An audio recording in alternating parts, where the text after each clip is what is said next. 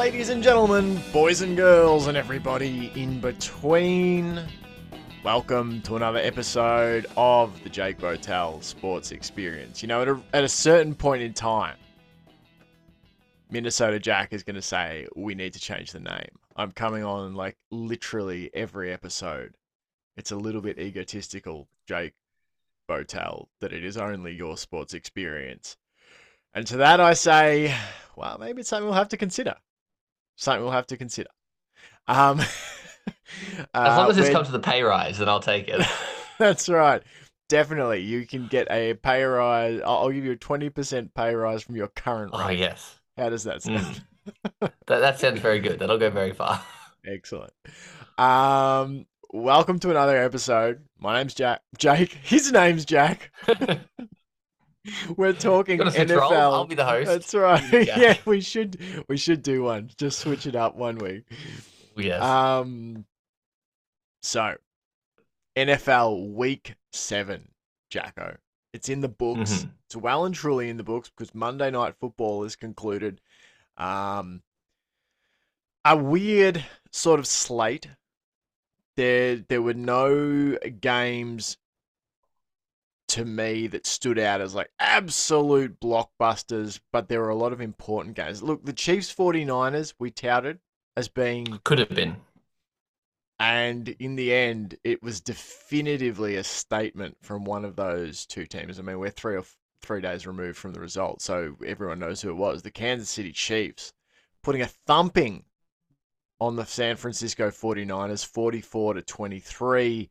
Um, and, you know, the week was only made better for the Chiefs by the fact that the Chargers go and get their own buttocks thumped by the Seattle Seahawks. 37 to 23. The Raiders, are they resurgent? We we asked them to to show their stuff against the Texans and they did winning 38 to 20. Two New York teams kept on winning. One of them suffered a really really sad injury. A sad injury for my fantasy team as well. Dan Campbell his butt, speaking of buttocks, might be a well-formed buttocks, no doubt, because he's he's fit. He'd be, he'd rank up there as amongst the fittest NFL head coaches. He damn fine. Um, but where do you want to go here? Tom Brady losing to the Carolina Panthers. Jack, where do you want to go first? Aaron Rodgers losing to the Taylor Heinicke Washington Commanders. Where do you want to start off? Yeah. Well, Should we start with fresh in my Monday Night. Football? Should we start with Mo- Monday Night Football? Some quick Let, thoughts. let's do it because All right. that has the most storylines in it. I feel like Monday Night Football. Okay, So let's I feel talk like Monday you're right. Night That's a good. That's a good place to start. The the Patriots lose 14 to 33 Mm. at home against, you know, a team we would have previously considered moribund. I had them on the sicko spreadsheet, the Patriots to score a defensive touchdown. I still would I still like that because it was a high upside pick. I knew it was not you know, you're walking a, a bit of a tightrope. Um so yes, 33 14 they lose. Uh, what were your thoughts on this game? Uh, my thoughts really come down to never seeing a sharper fall from grace than what we saw from Bailey Zappe. You know, the, the crowd is cheering for him. Mac Jones has a pretty Zappe pretty hour. disappointing first three starts, um, or th- first three possessions. The crowd is cheering for him, and all of a sudden, Zappe's in. He's in. Can he be the one to to get this team back on the board? And he does. He throws some absolute dimes, and if not puts them in front, definitely puts them within three points. Um, you know, scores a couple touchdowns, uh, scores one touchdown, but brings the Patriots back into the game. And you're like, okay, here we go. This is Zappe time. And, you know, the commentators there, they're bringing up, oh, you know, Brady was picked in the sixth round and he came in for a starter. Like, oh, is there some kind of Belichickian magic being created here with Bailey Zappe? And then the second half started. And those uh, comparisons started to vanish all of a sudden. And Bailey Zappe was no longer a god walking among us. He was Bailey Zappe, a backup quarterback, and he did not put up that stellar of a second half. One of those interceptions he threw was uh, tipped at the line, so you can't really put that on him as much. But just kind of underwhelming. I was really hoping that we would, even if the Patriots lost, I was hoping that at the end we could have a definitive answer about who's going to be the starting quarterback, and I was hoping it was going to be Zappe. And while I personally would still start Zappe, I would also understand if they go back to Mac Jones because you could just go, well, Mac Jones is our starting guy. Zappe, you didn't win the game. You're back to being a backup. Um, so that from the Patriots side, confusing the way they went about their starting quarterback uh, decision uh, for this game. But for the Bears, man, they're opportunistic. Justin Fields made a bunch of plays. Uh, this team is not going to do anything major this season, but you feel like with each game they keep getting a little bit better and a little bit better, and they might be one of those teams this season that is not going to go for a playoff spot necessarily, mm. but you do not want to play them. You do not want to play Chicago and Fields running around the pocket, picking up first downs with his legs. Um, and that defense has been pretty solid this season. Uh, I, I, think the Bears are in a pretty good spot for where, compared to where they looked like they were going earlier in the season. The Patriots are just a mess, which is what you don't really expect from Bill Belichick. Yeah. Uh, it's it's really interesting this game because Belichick had had a long press conference talking up the Bears for like seven and a half minutes or something prior to this game, and people were like, "Oh, it's a lot of coach speak," and maybe it was, but then the Bears came out and looked really good. Like they looked like they'd spent the bye week that they had, um, having a good hard think about how they wanted to play football, uh, about what they were, you know, their their standard uh, of play that they were going to expect from themselves, the you know standard of performance. Um, we also said in our preview pod that Bill Belichick classically struggles against mobile quarterbacks, and that to me was the difference. That to me was was like the difference on offense for the Bears was the fact that um, Justin Fields was able to move around. Fields only completed 13 of 21 for 179, one touchdown, one interception. He was sacked four times, but he ran 14 times for 82 yards. He was the leading rusher on the field, uh, the leading rusher on his team. He had four fumbles. He was lucky none of those were recovered by the opponent, um, but he did have four fumbles. I really think it was Justin Fields' mobility that that was the key difference in this game. Now, I, I wanted to go back and watch this on the All 22, but uh, being, you know, a fanalist more than a paid journalist, I didn't get time to get to go back and watch this on the All 22. But it seemed to me that those deep shots that were there for Zappe in the first half just weren't there in the second half of this game. The Bears got a lot better in terms of, of how they were covering. Um, the the Patriots receivers.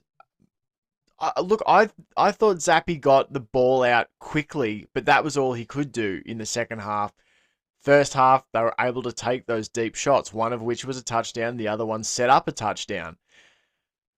I really like Bailey Zappe, and I, I think, you know, something that I would look at for you know th- this team and, and and for like the commentators who are you know saying oh it's the second coming of Brady and all this sort of stuff. Um it's worth going back and looking how Brady's career started right? So he had mop up duty in one game in 2000 where he threw three passes completed one of them for 6 yards. 2001 is the year he takes over. So he comes in in a relief spot in a 3-10 loss to the um, Jets. Uh, completes 5 of 10 for 46 yards, no touchdowns, no interceptions. He takes over fully in the third week of the season against the Colts, where they win 44 to 13. But Brady only completes 13 of 23 for 168 yards, no touchdowns, no picks. The second game, they lose 10 to 30 to Miami. Brady completes 12 of 24 for 86 yards, no touchdowns, no picks. They play San Diego the week after. They win 29 26. Brady completes 33 of 54 for 364 yards and two touchdowns. So from there, the, Brady era really kicks off. Though he does have some rough patches. They go to Denver, and Denver would have been a pretty decent team um, back then, if I if I'm sort of remembering it correctly. Um, or maybe not 2001. Can't remember how far removed that was from Super Bowl for them. Might have been three or four years by that stage. But you know, he has four interceptions in that game to two touchdowns. Um, you know, there's another couple of games down the stretch. Saint uh, when he plays the Rams in the regular season, one touchdown, two interceptions. When they play Cleveland, no touchdowns, two interceptions. Like the the the rest of Brady's career sort of thing. Like, you know, gets washed and painted with the same brush. Sorry, the early start of his career gets painted with the same brush as the rest of his career. You know, he was a rookie quarterback once too. And that's kind of where mm. I'm hmm. at with with Bailey Zappe. Like, you know, he came out and looked brilliant last week against Cleveland. A defense which we think although lacking some of its key pieces right now, is still pretty decent with Myles Garrett, etc. Um, you know, he, he, didn't look great this week, but you know, the first three games he, he, he played, he's put up a passer rating of over hundred. He threw four touchdowns to one mm. pick. So yeah, he had a, he had a, a bad second half, a bad second half. I, I I'd be still going with Bailey Zappe personally. I, I just I just like what I see out of him more than what I see out of Mac Jones. To me, there are more upside moments in his play um, for Bailey Zappe, but that's just me. So I guess all I'm just saying is like the the media can run so hot and cold on players, and it's like, yeah, the dude had one game. He's made four starts in his career in the NFL. You know, um, cut him some slack. Like that, like Brady didn't start like Brady either. You know, he had to bring in another too. Quarterback for comparison. You know, Peyton Manning holds the record for the most interceptions yeah. thrown by a rookie. His rookie season, comparatively to other rookies, was pretty horrible. It's got the record for the most picks thrown by a rookie, and he obviously became one of the best quarterbacks the game has ever seen. So I'm very much on the same page. I think you can't write him off because of a bad half. Um, I don't even think you could write him off if he had a whole game like that because he's shown that he can play well. He's had three good starts beforehand. Hmm. And yeah, he just has more upside. I don't know what you get with Mac Jones. You know what I mean? Like I don't I don't know what his thing is. Because for a little while, I thought, oh, maybe it's like he's just a clean quarterback, and that's why he's good for that offense because he just doesn't make mistakes. But he does make mistakes. Like last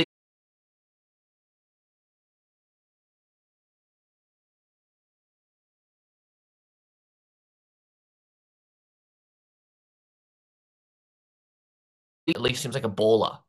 Mm. He's got some kind of aggressive nature to him and can really put the ball where it needs to go.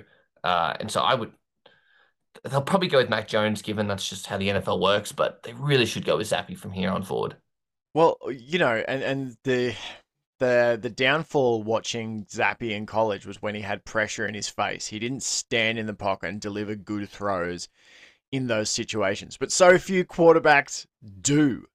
Mm. You know, that's that even that has been the the thing, you know, that's been said about Brady the whole time. Is like you have to get in his face. You have to you know, quicken his computer up. And I'm not saying that's like for like in terms of oh, he's got the same weakness as the goat. Like Brady is still good in the pocket, but you know, and he, and he counters the the his weakness against pressure up the middle by navigating the pocket better than anyone, you know. So so Zappe, you know, that's something he needs to learn to do is to navigate the pocket. And I thought that's one thing that he didn't do a great job of. There are a few times where it was like, you know, he he froze as the guy as the blitzer got through the line, or, or you know, um, that sort of thing.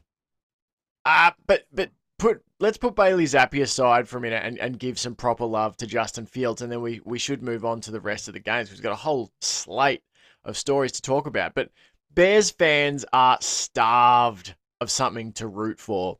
But I tell you what, I think in Justin Fields they have something really special to root for because to me he was the he was the reason that this team won this game. It was his ability to move the chains, uh, you know, with his legs. Uh, now he threw the ball okay as well, and, and and I actually think the funny thing about Fields is I think he would like to sit back and throw more often than he's able to with his offensive line. Um, but they went 11 of 18 on third down. It's pretty impressive. Um, the the Patriots went five of 10. Like Fields did such a good job extending the drive with his legs uh, and with his arm at times too. Like made some really nice throws at times. Um, they control the time of possession, 37 minutes to 23. I think they've got one in Fields. I think we said this a few weeks ago. Like, I, I think there is something to this team. I think they're doing the right thing, building around the run. They had 200 and almost 250 yards rushing on 45 carries for two touchdowns. I think that's the correct way to build this Chicago Bears team and around Justin Fields. You you don't I think if you squint just hard enough and at just the right sort of angle, you can see something starting to build for this Bears team. The defense played hard as well. I, I, I, guess I just wanted to give some love to the Bears because as much as the you know the storyline about the quarterbacks is interesting for the Patriots, like this was a 33 to 14 win in Foxborough on a night that Bill Belichick could have overtaken um, uh, George Halas as you know the most NFL wins of all time leader. So you know the the, the Bears defended the defended the house um, in terms of the that wins record, and 33 to 14, you know, that's a beatdown, really, Jacko. I, I liked some of the stuff I saw from the Bears. Um, I don't know if you want to add anything there or if you want to move on to another game. I know you had one in the chamber before we went to uh, Sunday night football. Uh, Monday night mm, football. Well, just one last thing on on the Bears is that I think, kind of like I said before, and like you've alluded to, they've got something to be really excited about Chicago fans um, because I feel like with Fields, they might have, might, because still a lot of time to go in his career, but they might finally have like an offensive superstar, which you feel like that franchise has never had. Like, think of who's the Chicago Bears' best receiver of all time. Who's their best quarterback of all time? No one jumps out and going like, "Oh, that guy was a real star back in the '60s or whatever." No one really. It, it's like that. It's like that organization doesn't know how to do offense. Whereas now they've got a guy finally who, if he can put together a good career, could be a real superstar. I think he's got the he's got the ability, he's got the leadership qualities. He seems like a really solid dude. He seems to get that locker room going. If he can just keep I feel like Chicago, they're not going to win a ton of games this season, maybe more than we expected. But I think this will be a great learning season for Fields and that offense. And then depends what happens, but I could see next year being maybe a bit of a launching off point for this team. So yeah, the, this game is really one that we might look back on and go like, this is when Chicago started to find out their identity as a team. So yeah, pretty pretty happy with the Bears um, or the fans should be pretty happy with the Bears. Here's here's my concern. So that so the the all time passing leader for the Chicago Bears. Do you know who it is? Uh, I don't. Jay Cutler. it was. It's Jay Cutler. Jay oh, Cutler. Oh, there we go. Yeah, yeah. Um, most passing yards, most passing touchdowns. Um, yeah. So, and then and so it goes Jay Cutler, from 2009 to 2016 with 23,443 yards, 154 touchdowns. The next guy got to go 70 years earlier than when Cutler started to Sid Luckman in 1939. Classic. 14,686 yards, 137 touchdowns, and 132 interceptions. Back in the days where, where touchdown interception was, like, you know, you were doing really well if it was one for one. You know, most Yeah. guys were the other way. Um, no, I agree. I agree with the the point you've made there. I, I think there's reason to wonder if the Chicago Bears of 2023 end up being what everyone wanted the Detroit Lions of 2022 to be. Mm. Um, you know, maybe they end up as the hard nosed football team that bites off kneecaps on its way up the standings. Um, all right, we're pivoting. Where do you want to go? Uh, let's go. Let's go Chiefs 49ers. All right, I think that's a break classic it down one. for me, Jack. The Chiefs win 44 to 23 in San Francisco. How how did this go down? Uh, disappointingly, that's what I'll say. I, I was expecting a far more interesting game. I obviously picked them to cover the 49ers. I was just expecting a really competitive football game, Hmm. um, which is kind of odd because the the 49ers actually played McCaffrey a lot more than I expected. They were Hmm. using him a lot in that game. And so I thought, if anything, that would actually be better for the 49ers to get him more involved. But they just, again, this is just another one of those those games where we're so used to the Chiefs doing this that it, Mm. it doesn't feel like a statement anymore. It's like, ah, the Chiefs just do what they do. But I feel like we need to take a moment to go, the Chiefs just defeated the 49ers, who a lot of people are going like, okay, they're finally getting things together. They've brought in McCaffrey. You know, it's a it's a good football team, and the Chiefs would go up and put up 44 points. Um, so was not as entertaining as a game as I would have liked.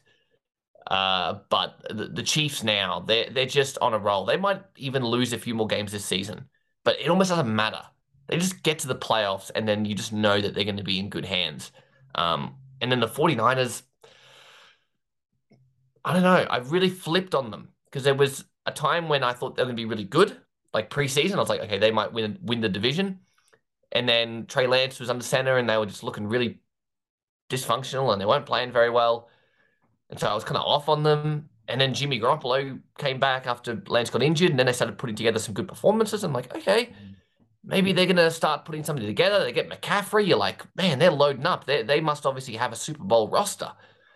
And then they put up this performance, and I know it's against the Chiefs, and every team looks bad against the Chiefs, no matter who they are. But it, it there was a lot of hype around this 49ers team, and I think that a lot of that has been deflated, um, which is kind of sad because I like when they're a good football team, San Fran.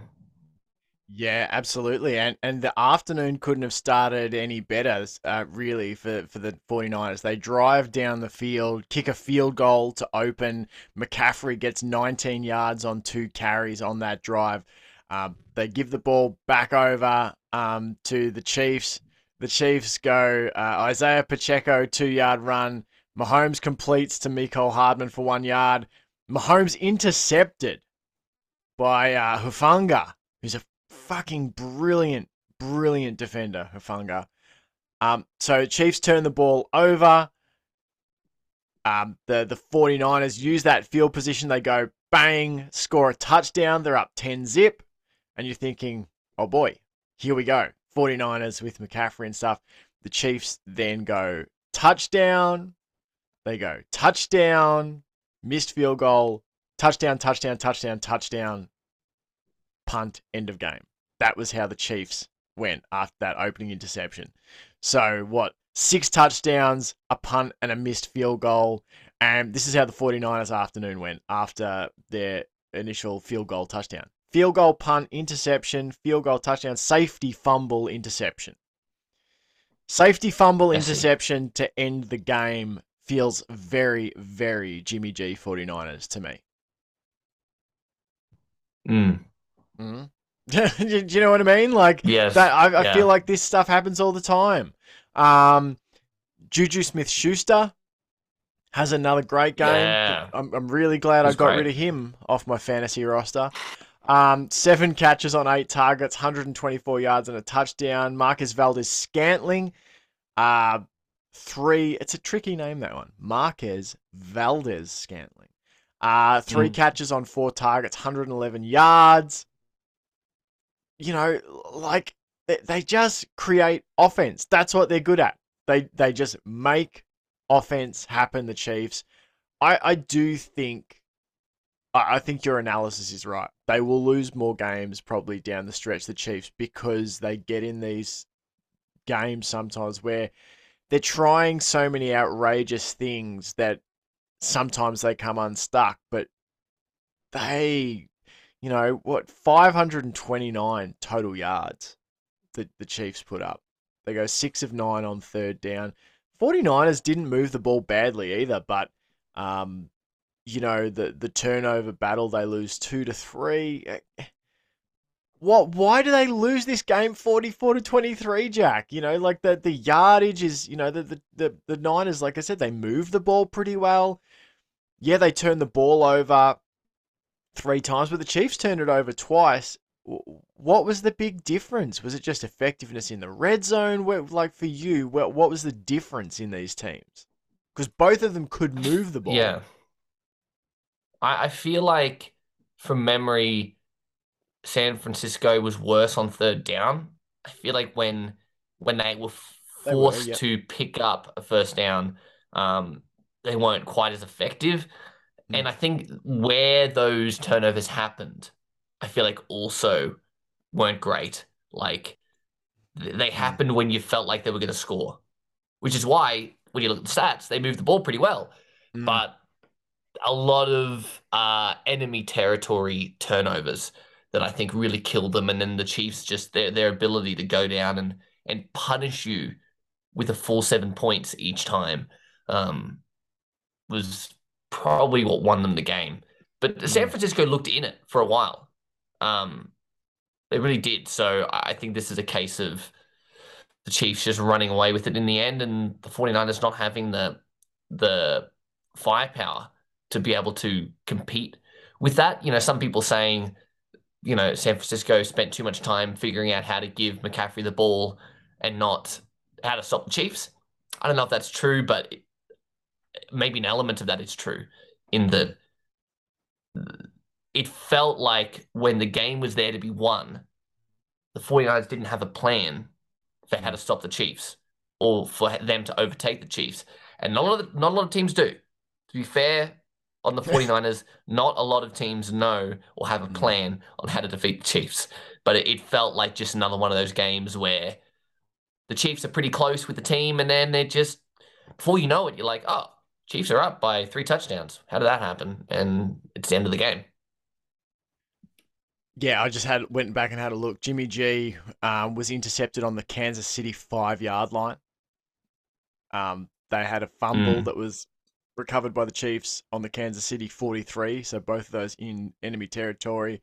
And then Brock Purdy, you know, in the final moments of the game, once he was in, um, intercepted on the Kansas City uh, 18. Or you know, that was where that play was from. So all, all three of the turnovers, as you said, um, in KC territory, which matters a lot when you lose by 21 points. Yeah. when you lose by three Yeah. scores and all your three turnovers were in, were in the oth- other team's um, territory, two of them down in the red zone. So, yeah, disappointing for the 49ers. Three and four. Uh, I mean, this season has been a weird one for San Fran. Like, what a mess to go in being like Trey Lance, and he looked like, ugh, I don't know, and then he gets injured.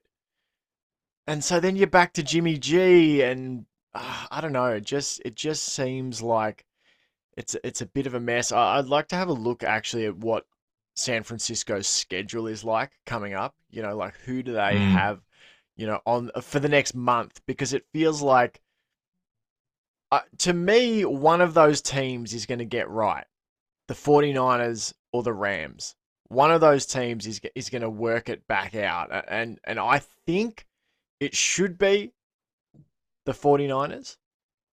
Um, but who knows? You give the Rams enough time. I suppose the other thing is and we can transition to talk about this game if you like. Mm, yeah. Can either of them catch the Seahawks? Can the Seahawks, you know, stay on their bike here? You know, like they're riding really fast downhill right now, the Seahawks, with Geno Smith pedaling that offense. Um, are they going to stay balanced here and maintain this for the rest of the season, Jacko? Like, what?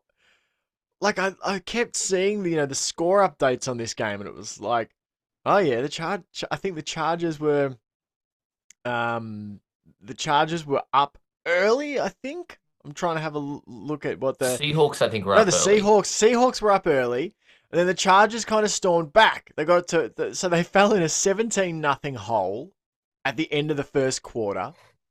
Then they storm back, and it's 17-14, and you're like, "Ooh, spicy, spicy." Uh, then from there, the the Seahawks like kind of control the game to finish.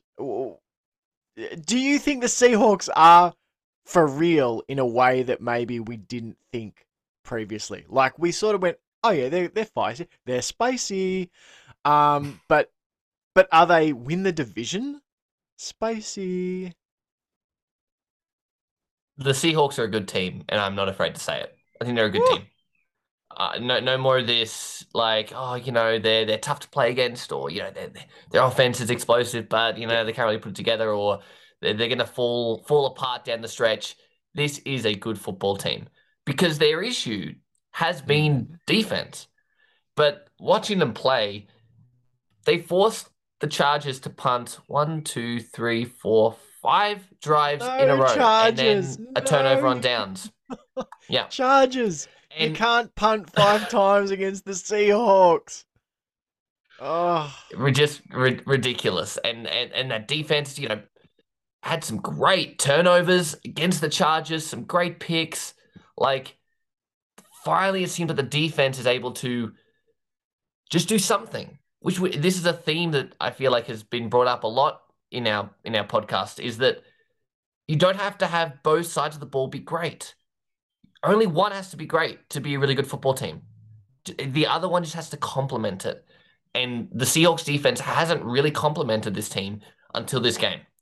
And the, the the run game for the Seahawks, like Walker is a really talented running back who just keeps fighting Mm. for yards. He's just really fun to watch. Geno Smith just continues to put up good performances. You know, doesn't turn over the ball a lot. He makes great plays through two beautiful touchdowns. That if Josh Allen threw or ball. Mahomes threw, like we'd be ah, we'd be all over it. But the fact that it's Geno Smith, no one really, no one really cares. Mm. So this offense is just humming, um, and the defense is finally making plays. Got some really great turnovers. Is playing aggressively, and the Chargers aren't great, but their offense still has a lot of like playmakers, and they managed to keep them to 23 points. Um, you're scoreless in the first quarter, so this is a real football team, and I think that they win the division from here with how the 49ers are going right now. I think the Seahawks go go ahead and and win more games. I think there's too much uncertainty with the 49ers now. That's my personal feeling. Whereas I feel like with the Seahawks, we know what they are. They're a team that can score lots of points, and their defense is aggressive and can make plays. And so if you just face the right matchup, they're going to win games. 49ers, I think we've seen what they are. They've got a really good defense, but their offense still has Jimmy G. And he might have some good games, but he'll have some really bad games. And right now, I'd take Geno Smith over Jimmy G. And I, I think they're not going to run away with the division. I, I want to make that clear. But I think the Seahawks win this one. This, okay. so Believe it or not, Jake. Uh, No, no, I'm just, I'm, I, I'm. It's more just like it's stunning. It's absolutely crazy. stunning. Like all this time we wasted with Pete Carroll handcuffed, you know, to Russell Wilson. All those years, you let Pete cook. Let Pete cook. God damn it. Yeah. Let him in Um, the kitchen. yeah, for God's sake, let we need the um, uh, the the uh, the the Carol witch. Pete Carroll should have Mm. the the Subway sandwich. Spicy. sound- Pretty much the same sort of ad. Hey, I'm Pete Carroll. You want to try my my Carol witch? Um, It is weird if you go back and listen to side by side Pete Carroll, uh, Russell Wilson press conferences. They sound eerily alike. They sound eerily Mm. alike. Um, in terms of the way Russell Wilson talk. maybe just Pete Carroll in an old man suit?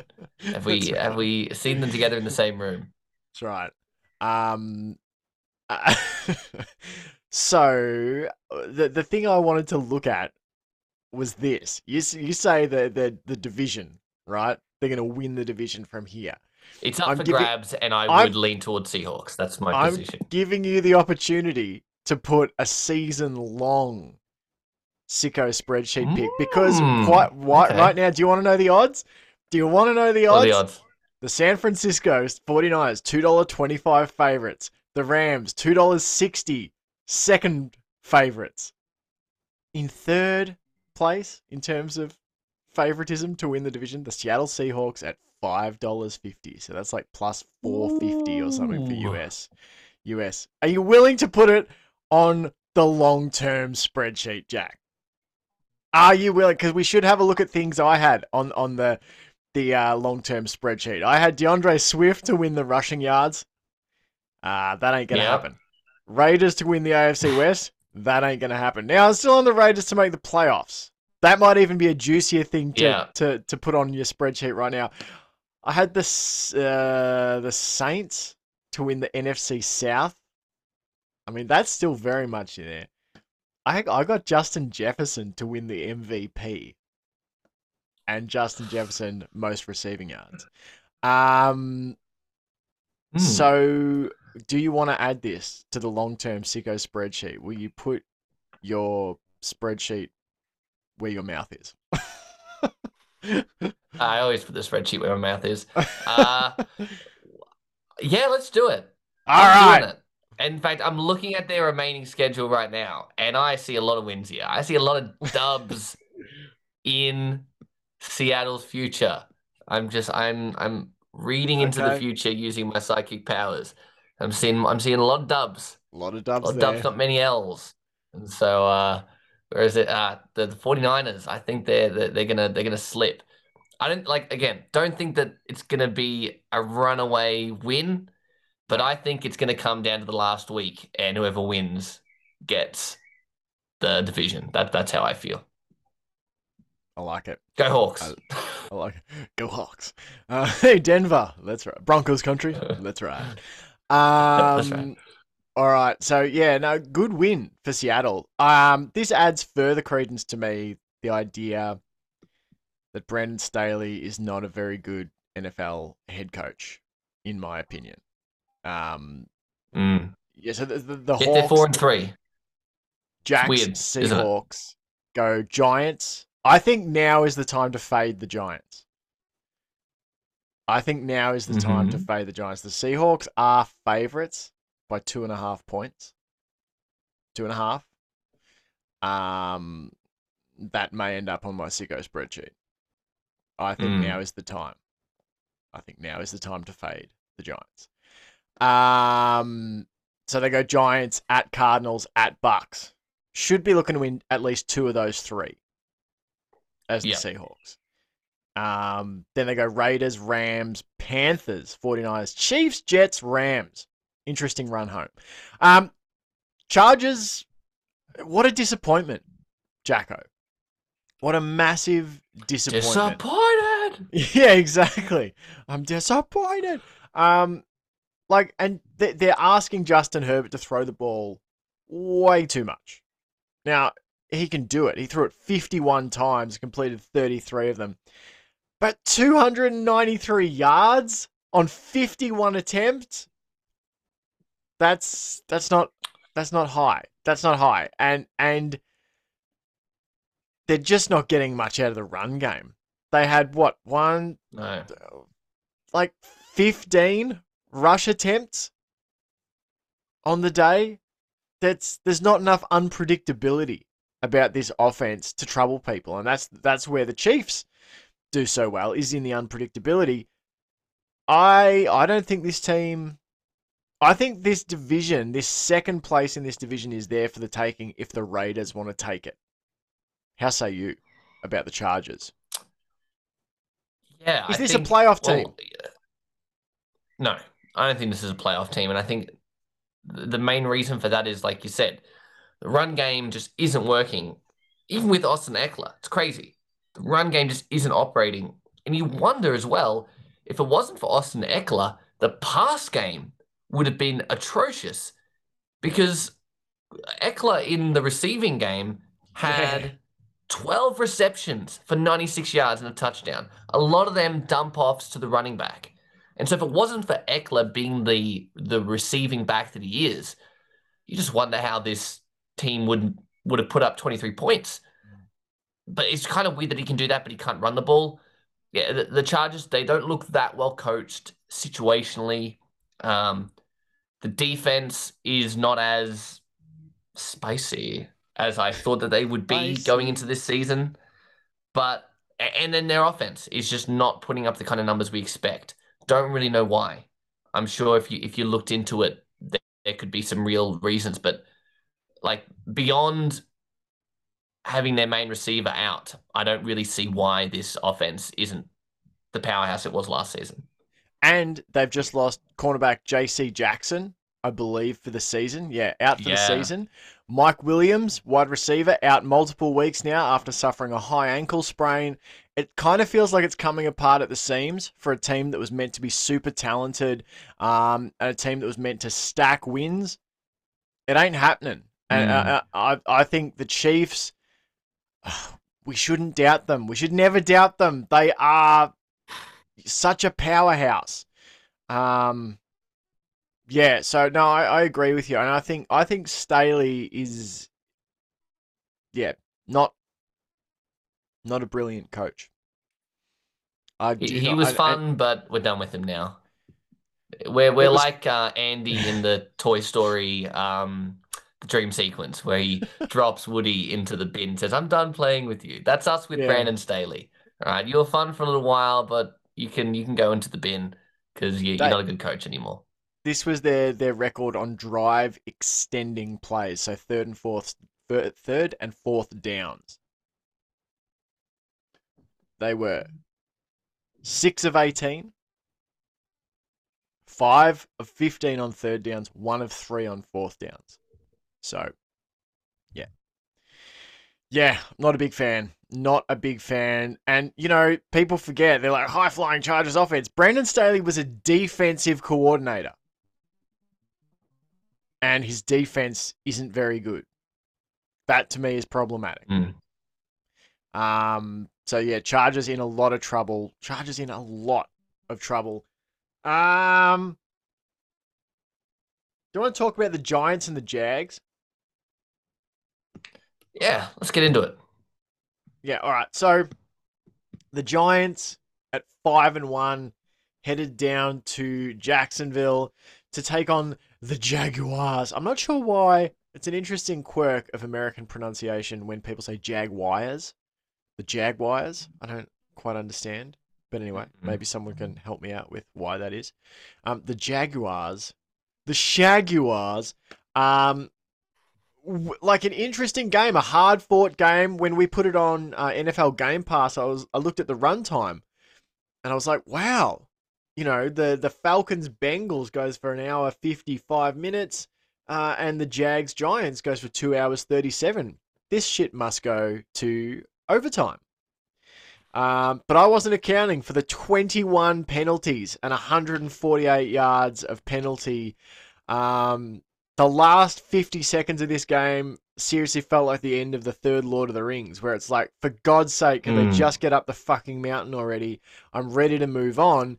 Um, this this this was an interesting game, but it was a game marred by penalties. Jacko, the Giants emerging victorious, uh, 23 to 17. But Trevor Lawrence came within a bee's dick Oh, of winning it at the end, but for some great tackling on the goal line um, by the Giants. And that kind of represents, you know, we go from a team where we're like, the Chargers are poorly coached in terms of situational football. Total opposite for Brian Daboll and his big dick Giants mm. um, who like they're really good when it matters, when the situation calls for it, they get the play. Um, you know, with five thirty uh, remaining on the clock, you know, the Giants, it's Daniel Jones who gets the touchdown drive to put the Giants up 20 to 17. You know, you, you need that drive because the the the Jags have just taken the lead 17-13 at the end of the third quarter. The Giants go and they get the touchdown to put them ahead. Um, they go and get a field goal as well, and they hold the Jags on that crucial last drive. Like that felt like a big difference in this game to me. The Giants, the less talented side, but way better coached. You know, in terms of down to down and Hmm. situational football, right? Oh yeah, the the the Giants. What watching them play is really fun, and i it's fun to watch them play because you don't really know why they're good. They just are. Um, I'm talking specifically on offense. They, they they just manage to put together drives and move the ball and make plays. They're a team that I'm really enjoying watching and rooting for. Mm. Um, but credit to the Jags as well. Like they kept it pretty competitive. Um, Yeah. It's just again the Giants' fourth quarter dominance throughout this season came to fruition again, and they just you know put up ten points to nothing in that fourth quarter, and it was just enough to to win it. But like you said, the, the Giants gave Trevor Lawrence every opportunity to win the game on that last drive. Penalties, big plays, like Mm. what should have been okay, maybe a couple Hail Marys or you know, a couple quick completions and a Hail Mary turned into, oh, this is actually going he's gone all the way down the field with barely any time on the clock. And a couple inches further closer to the end zone, and that last catch would have been a touchdown if not for, like you said, amazing tackling by those Giants defenders. The the, the Giants' luck at some point has to run out, right? But I don't know when that happens because each game I keep thinking, okay, surely this is when their luck runs out. And I thought that's when their luck was going to run out was against the Jags in that final drive. I was like, ah, this is what happens when you leave a game too close in the end. Team come back comes back and wins it. But again, they won. So the Giants are really, really something. And I, I yeah, I just love watching them play. Daniel Jones had a great game, I thought. Um, had picked up some great first downs. He he's really putting together a good season, which I'm I'm happy for him because he's been you know much maligned throughout his career. He's not been the savior for New York that they would have hoped, and he's technically not. Brian Daboll is the savior, but he is the complementary piece to Brian Daboll's offense, and as a team, they feel like they're they're just out there to win, and they're going to keep doing it. Yeah, it's funny. Like Brian Daboll, you know, his initials BD, Big Dick, Big Dick Brian Daboll. That's what Mm. Brian Daboll stands for. We're gonna wait. Um, We're gonna wait and see for the Giants and the Vikings to play each other because they'll have big cock energy and big dick Brian Daboll right. playing against each other. KOC, Kevin O'Connell, and Brian Daboll. Cock versus Big Dick. Um, it's a sword fight. Um, all right, so um, um, but the Giants' luck will run out next week because I am gonna lock up on the Sicko spreadsheet the Seahawks minus two and a half against the Giants while I can get it hot, just in case some some uh, money runs the other way and it blows out over a field goal. I'm getting the Seahawks at minus two and a half now because I think in the clink, I think um, uh, Pete Carroll does that exceptionally well in terms of coaching up his Mm. team in emotional situations. Like I, I think he just gets the most out of them. He's he's got some mind voodoo that he can like. It's different. It's a lot more California speak and like self help woo woo stuff than I imagine Brian Daboll's is. But they both have the ability to make their teams play beyond the sum of their parts. The sum is greater than the you know the, the parts and all that sort of thing, which is really very Bill Belichickian, which is what Brian Daboll makes me think of. Watching Yeah. this Giants team sometimes reminds me of some of those Patriots teams where it's like they don't they shouldn't be very good, but they keep winning. Um so just some notes, I guess, from from my point of view on this game. This was like a fun game to watch outside of the referees inserting themselves on every fucking play with a flag. This was actually a fun game to watch. Both quarterbacks made some really nice throws, like um, Daniel Jones, 19 of 30, 202, and a touchdown. He was only sacked once. Trevor Lawrence wasn't sacked. Neither quarterback threw an interception. Mm. Neither quarterback had a fumble. Like they were pretty efficient. The the Jags like to do a lot of stuff, you know, short, quick, sort of sharp passing game.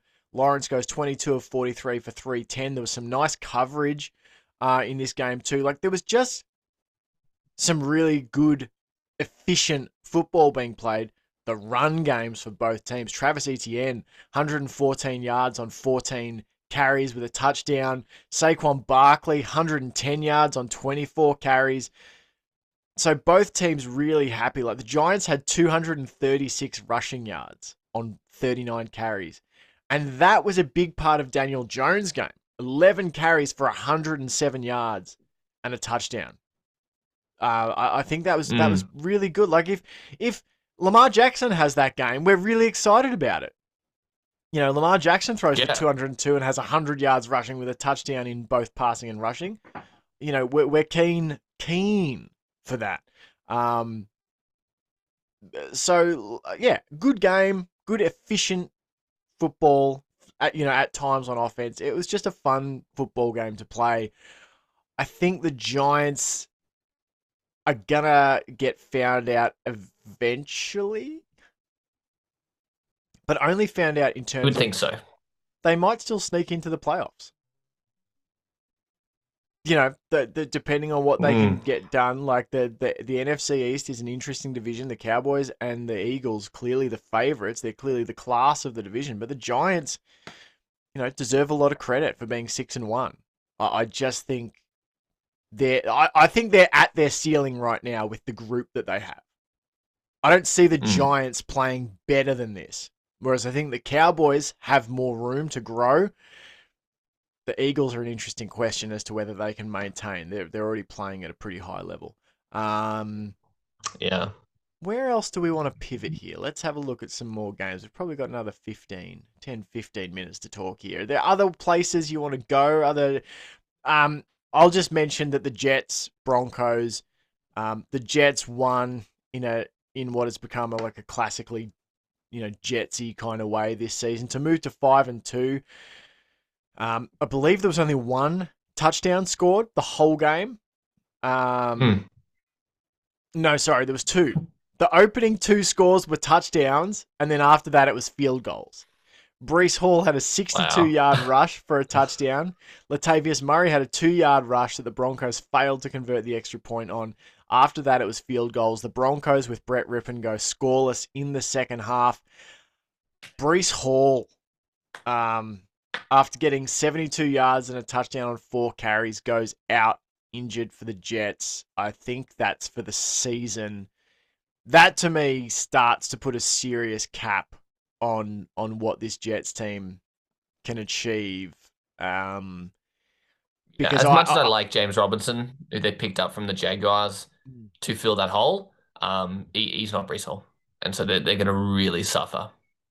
And I just think what you would need to to keep winning like they have been is for Zach Wilson to take a jump, a year two jump, because he was 16 of 26 for 121, uh, no touchdowns.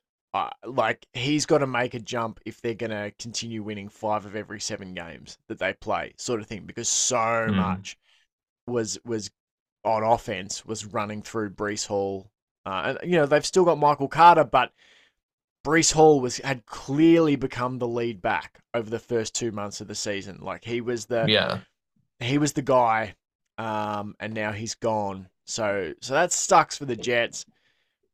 The the Broncos probably dodge a bullet here with Brett Rypien not coming out and looking good. Because if, if that you know if they if he goes out and plays well and they win the game, you've got a really awkward situation with Russell Wilson. Um, so good good win for the Jets to get to five and two. Um, feel free to comment on that game. But no, you I want to get your thoughts on Green Bay and Washington, Jacko. We we need to go there. Um, before sorry, before we do that, let me just spit out my little Pittsburgh take because I watch Pittsburgh Miami. And we'll Spit end the we'll end the show with you talking about Green Bay and Washington. So Pittsburgh, Miami, um, classic example um, of why you need to draft offensive line. I'm not sure if I've said this on the podcast yet, but it needs to be said on the podcast, and that is that the last two Steelers drafts reek to me of some le- you know some some big legacy swings by Kevin Colbert on the way out the door.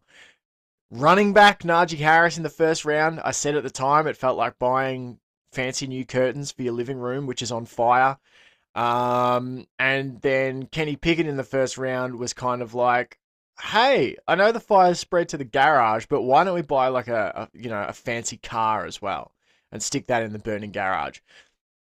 No, I'm not shitting on either of those players at all. I think Najee Harris is a really good running back. I think if you drafted him into a team like the Philadelphia Eagles or someone who, you know, has maulers on the offensive line, he would be racking it up and people would be, you know, toasting his name um, in the positive way instead of the negative way that it is now. I think Kenny Pickett drafted into a team that can protect, drafted into a team that can run the football. You would be seeing more consistency out of Pickett. A team that could legitimately sit him for a year and not pretend to be going to sit him for a year and then be like, oh, actually, fuck, it looks like we're going to start him. Steelers, uh, to me, bungled the last couple of drafts. They haven't fixed the offensive line. They kept talking about, oh, we're going to coach him up. We're going to coach him up. Didn't happen. Hasn't happened. They need an influx of talent on the offensive line. Until that happens, this team isn't going very far. They can definitely coach up the defense. The defense played really well. They, they gave up two touchdowns on the opening two drives to the Dolphins, and I was like, holy fuck, this is going to be like a 40 to 10 blowout. As it was, uh, the Dolphins only added uh, two more field goals, one more field goal for the game after the first quarter. They so the Steelers gave up 13 points quarter one. They gave up uh, so so it wasn't even touch. They didn't even score two touchdowns on their opening two drives. They scored a touchdown, and then it was field goals from there. The Steelers held them scoreless in the second half, but the Steelers, as is so often been the case the last couple of seasons, were also scoreless in the second half. Um, there's talent there, Jack. George Pickens looks like an absolute beast. He looks like the dude. I think Diontae Johnson is a really underrated guy. I think Chris um, Chase Claypool is a great number three wide receiver. He's a different type to the other two. Big bodied, um, tough, kind of, you know, jump ball specialist. But man, this team doesn't run the football. They do not run the football and they do not protect very well. Kenny Pickett was only sacked two times, but like the, the the problem for me with Pittsburgh's offensive line is that you know that the other team doesn't even have to blitz to get pressure a lot of the time. Um, and, and this team just can't run the ball, so it's really disappointing. I hope they do the right thing and draft offensive line. I said that they should have drafted Rhamondre Stevenson last year in a lower round instead of Najee Harris. I said they should have drafted Bailey Zappe this year in a lower round and gone offensive line at the top of each draft. They didn't.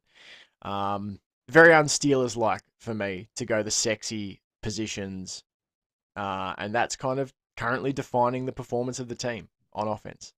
Um, so that's my my thoughts. They had chances to win it at the end. Kenny Pickett threw some bad interceptions. What you know, one touchdown, three picks.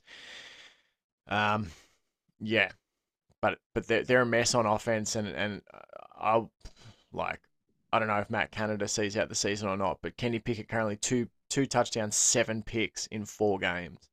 Uh, I think they should go back to Mitch Trubisky because I think, um, well, I don't know, maybe it's just a baptism of fire that's necessary for Kenny Pickett because it, it's been a it's been a horror ride for him. There's been no easy games, you know, um, no easy games, and you kind of look, oh well, he did beat the Tampa Bay Buccaneers. Well, Mitch Trubisky beat the Tampa Bay Buccaneers. It was Mitch Trubisky that came in and balled out to get him over the line. So anyway, that's my thought. I don't think the Dolphins are for real, to be honest. Um, I think there's limit serious limitations um, at their quarterback position, which I know people don't like hearing. He's two is okay. He's okay. He's he's okay. He's an okay NFL starting quarterback. They do have a lot of speed. I think defenses will find a way to limit what they can do, uh, like the Steelers did after that first drive. Um, all right. If you don't have any thoughts on that game, give us all of your thoughts. Give us all of your takes, Jack, on Mm. the Green Bay Packers losing to the Washington Commanders and Taylor Heinicke. 23 to 21. Um, take it away. All right, so this is the game for the Green Bay Packers.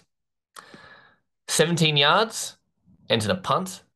42 yards, ends in a touchdown. 4 yards, ends in a punt. Negative 15 yards, ends in a punt. Negative 2 yards, ends in a punt. 22 yards, ends in a punt. 38 yards, turnover on downs. Then a 75 yard drive, touchdown, and then end of game. That Wow. was the Green Bay Packers. Uh, that's with, you know, reigning two-time MVP Aaron Rodgers and, you know, a running back in Aaron Jones, who I feel like when you think of him, he at least seems like, you know, a top 10 running back, but he only ran eight times for 23 yards, no touchdowns. This is after Aaron Rodgers was on record saying we need to give Jones the ball more. We need to run the ball more. And you only give him the ball eight times? And AJ Dillon only ran it four times for 15 yards. Like, if this was some kind of game where you were down early and you just had to throw the ball a ton, maybe that'd make sense. But this was close Mm. all the way.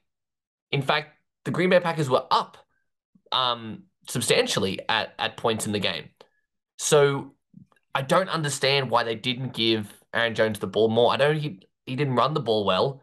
You know, only eight eight carries for 23 yards. It's not great, but it's only eight carries. Surely you just keep giving him the ball and at some point he will unleash. Because Rodgers didn't put up great numbers either. Like he put up perfectly normal Rodgers numbers. 23 of 35, 194 uh, yards, two touchdowns, no picks. Like just a perfectly serviceable game where he doesn't turn the ball over. That's his thing, right? Is that he doesn't throw picks. But he's not winning games now. And like believe it or not, Taylor Heinicke looked like the better quarterback. like they put up similar stats. In fact, Heinicke threw it threw an interception where Rodgers didn't. But that Commanders offense at least looked like it was moving the ball and and making plays. And this Packers offense does not make sense. Like I know they don't have Davante Adams. I get it. He's like possibly the best receiver in the game, definitely top three, top five. But you've still got Aaron Rodgers, who should be one of the best quarterbacks going around. You've still got one of the best running backs going around, and you've got some young receivers who are not bad. Like they're, they're, they're good receivers. I don't understand why this offense is not able to put up a substantial amount of points. Why they're not good in the second half, mainly. Why they just cannot perform in the second half. And this defense is fine, but is not doing enough to win games. Mm. Uh, so, so the Packers are in a real messy spot. They're three and four now. I don't understand. I really don't. Watching this game, I was like, why are they not just picking up first downs when you think they'd pick up first downs? Why are they not giving Aaron Jones the ball more than eight times? Mm. Does not make sense to me at all.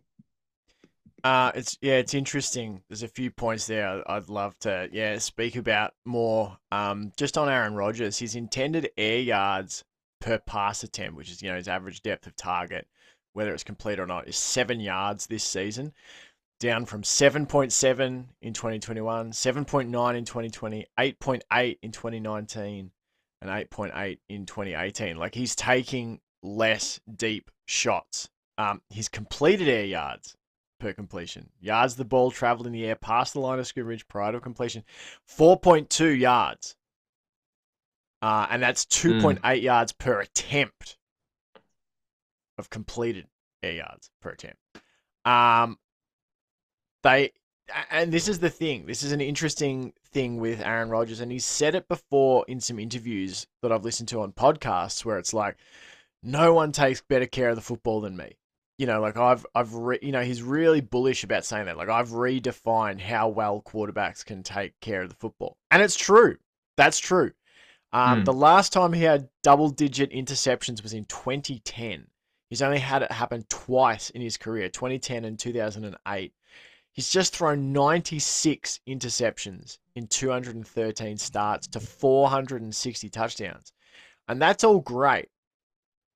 The problem is that one, he is safer than ever to the point where that's the advantage of having a Taylor Heinicke or a Ryan Fitzpatrick, say. It's one of those type of quarterbacks. It's it's the advantage of having quarterbacks who aren't afraid to throw it deep.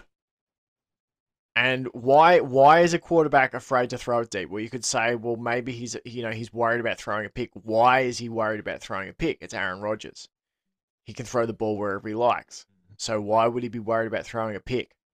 Because he doesn't trust who he's throwing to.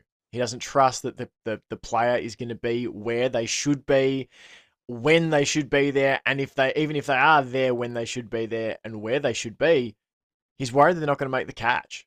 There's no trust, Mm. and they don't have an alpha anymore. They don't have a number one. This is like the Jags offense. They've got a really good number two, you know, in Christian Kirk, but they don't have their, their wide receiver one is actually a wide receiver two. And that's the the fact of the matter at the moment for the Packers. They do not have a wide receiver one, and it's impacting how they play. Now, they may have only handed the ball off to Jones eight times, but they threw it to him 10 times. He caught nine of those for 53 yards and two touchdowns. But I'm going to guess that most of those were dump offs and allowing him to go to work after that. So much of this offense for the Packers is, you know, horizontal. It's not vertical.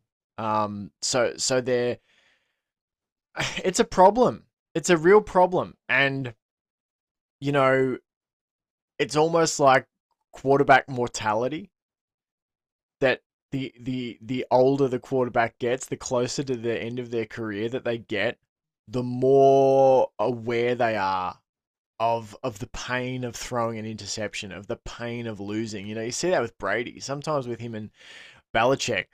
I can't remember who, which if it was um uh, uh name escapes me now. Former coach of the New York Giants is famous New York Giants coach. Bill Parcells. I can't remember if it was Parcells who said it, but there was definitely a coach who at one point said it gets to a point in your career where the the the pain where you the pain of losing outweighs the joy of winning. That the mm. wins are no longer worth the pain of losing, and that the, the pain of losing is so great that that it just it it dwarfs anything else that you feel. And I kind of feel like that's where Rodgers is in his career. The pain of losing, the pain of throwing picks, the pain of you know looking bad is currently the, the the the idea of not having to feel that outweighs the risk needed to feel joy to throw the ball Mm. deep and to trust the receiver. And it, it's a big deal. It's a big deal that, that there's not that trust being built. And maybe they'll turn it around. I'm not convinced. I'm not convinced because they've struggled in past seasons but they had Davante Adams. And and he was one Yeah. that you could always they would work it out they need someone to step up now. They need Romeo Doubs to come on, or you know, Allen Lazard, Sammy Watkins. Someone needs to put their hand up and go, "I, I'm that guy." Um, but if that doesn't happen, this this team is is cooked because, yeah, there's no trust. There's no trust, and it could come apart at the seams really quickly. Um, for the, for the Green Bay Packers, I think in 2022. That's just my feelings, anyway. Um, which is a shame, but you must be enjoying it as a Vikings fan. I mean, it does make it a little a little easier the remaining schedule when you know that the Packers are quite a few games down. Um, yeah. Believe it or not, Chicago might be going for number two in the division. With how Chicago's going, there's no guarantee that Green Bay's just going to try and sneak in there second in the, in the division. Um, and just quickly on the trust thing, Mm. like Aaron Rodgers is doubling down on this whole like trust issue. He, he went on the Pat McAfee show and was basically like, "Yeah, there's too many guys making mistakes and not making plays. Um, we should be cutting some reps and bringing in some guys who maybe aren't getting a shot." It's like, is that really how you build trust in your locker room? By basically saying to your receivers, who we know that's who he's talking about, like, you're not making enough plays, you should be dropped, and we should bring some other guys in. Is that really what you, as the leader of that team, should be doing? Um, which, again, if you're winning, say whatever you want, right? That's kind of the attitude in the NFL is as long as you win, your attitude or your techniques to get there, we kind of go like, well, you know, at least they're getting wins, but they're not. And it's really putting a microscope on the way that Rodgers is treating his team. And um, it's very it's very concerning if you're a young player on that team, if that's how your quarterback is talking about you publicly. Um, they're going to have to start winning more games if we want to look back on this time respectfully on Rodgers' career. Because if they go ahead and they finish with a losing record and then Rodgers retires, that really does put uh, a bit of an ugly spot in his career where you go, like, he was really good, but in the tail end of his career, he was really shitty to young receivers um, and wasn't a good guy to his team. But we'll see. Still half a season to go. Yeah, it, it's interesting um, because it doesn't get easier. They go at Bills No. this week. Hmm. At the Bills this week. Um, they have at Lions. So that I mean that should be an expectation win. But you're currently Mm. on a three game losing streak. And if you look back, their wins came against the New England Patriots in overtime, the Tampa Bay Buccaneers, 14 to 12. Bucks aren't very good. The Bears, 27 to 10 in week two. So Bears didn't have much figured out. Um, so now you go at Bills, at Lions, home Cowboys, home Titans, at Eagles, at Bears, bye week, Rams, at Dolphins, Vikings, Lions. Uh, it's going to be really hard. I mean, let's just put it this way: if they keep playing like this, they ain't making playoffs. Um, now, having said that, the NFL is a league of change, and teams work things out. But uh, just on, you know, you're saying, you know, why do they play so poorly after halftime? I've heard it said that teams that play badly, you know, look for the teams that make the adjustments after halftime because it can sometimes be a good indication of which teams have a coaching edge. And I look at the Hmm. Steelers defense. Mike Tomlin adjusted the defense. Do you know what didn't adjust after halftime? The offense. Matt Canada's Yeah. not a very good coach. Um, but Mike Tomlin is a really good defensive coordinator as well as as a head coach, and he worked some stuff out with the Dolphins. How to stop them to a degree, to a degree which Mm. they had multiple opportunities late to win the game. So that would be a question I would be asking: Why are the Packers not able to make the same adjustments that their opponents are perhaps making after the half?